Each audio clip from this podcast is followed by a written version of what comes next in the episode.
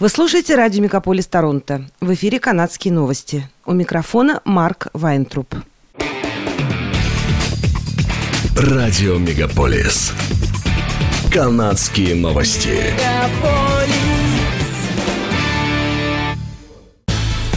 В эфире «Канадские новости» у микрофона Марк Вайнтруп.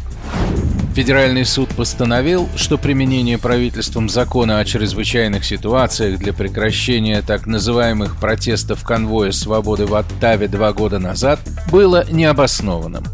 Представители Канадского конституционного фонда и Канадской ассоциации гражданских свобод двух групп, подавших судебные иски против федерального правительства за использование чрезвычайного положения для подавления протеста дальнобойщиков, сообщили о решении суда на X, ранее известным как Twitter.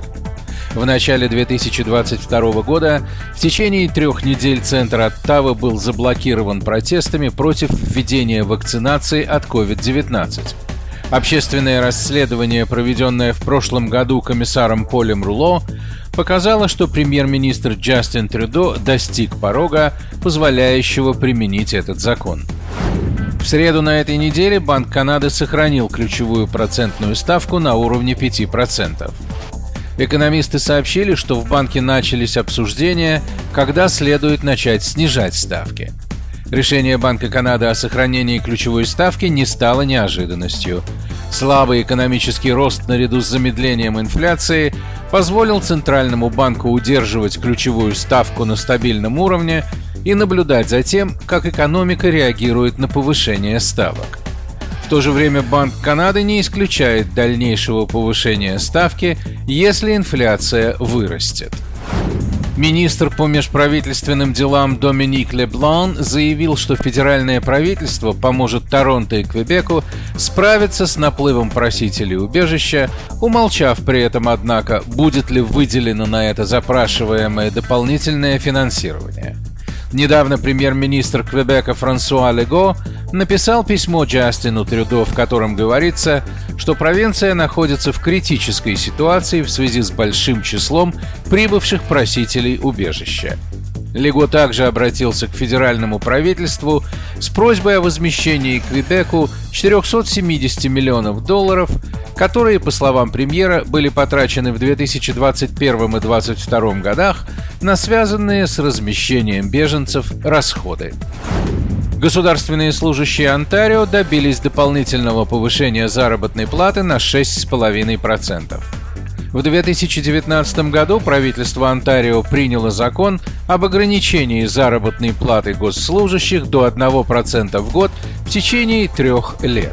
Суд Онтарио признал закон неконституционным, постановив, что закон нарушает права работников на свободу объединений и ведение коллективных переговоров правительство Онтарио подало апелляцию на решение суда. Арбитражный суд присудил повышение заработной платы нескольким группам работников, включая учителей, медсестер, работников больниц, работников санавиации Orange и преподавателей колледжей. Государственные служащие получат повышение заработной платы на 3% в первый и третий годы соглашения и на 3,5% во второй год действия соглашения. Мэр Торонто Оливия Чао сообщила, что в плане бюджета не предусмотрено сокращение расходов служб экстренной помощи. Градоначальник сообщила, что бюджет включает деньги на найм еще 52 пожарных, дополнительных пожарных инспекторов и диспетчеров службы 911. Город также выделит деньги на найм сотрудников скорой помощи и на кризисную службу Торонто.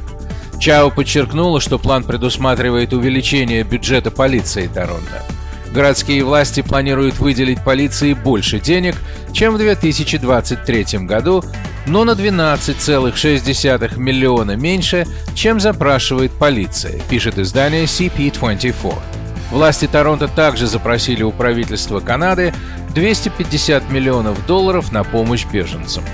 Если федеральное правительство не предоставит финансирование в ближайшее время, городу придется увеличить налоги. Дефицит бюджета Торонто составляет миллиард восемьсот миллионов долларов. Королевский монетный двор Канады представил новую серебряную монету номиналом в 8 долларов в честь Года Дракона. На оборотной стороне монеты изображен дракон, созданный канадским художником Ариасом Ченгом. Единственное мифическое существо в китайском зодиаке, неукротимый дракон, символ великой власти и удачи, успеха и силы, говорится на сайте Королевского монетного двора Канады. Изгибающийся дракон пытается дотянуться до цветущей сливы, цветка, который символизирует стойкость, жизненную силу и мужество, и фонаря, украшенного китайскими иероглифами, которые на английский можно перевести как «дракон». На аверсе монеты изображен портрет королевы Елизаветы II, созданный Сюзанной Блан, пишет издание MTL Blog. Монета весит почти 8 грамм и имеет диаметр 27 миллиметров. Королевский монетный двор Канады выпустил 38 888 монет. Стоимость 8-долларовой монеты составляет 33 доллара 88 центов. Она упакована в красный футляр и красный конверт.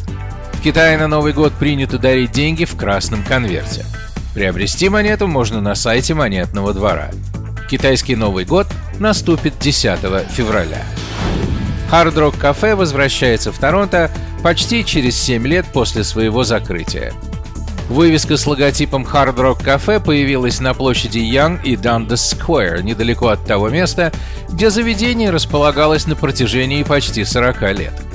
С 1978 по 2017 год Hard Rock Cafe, как известно, располагалось в помещении на 278 Янг-стрит, которое было преобразовано в аптеку Shoppers Drug Mart хотя розничный бизнес сохранил наверху музыкальный мини-музей в знак уважения к бывшему арендатору.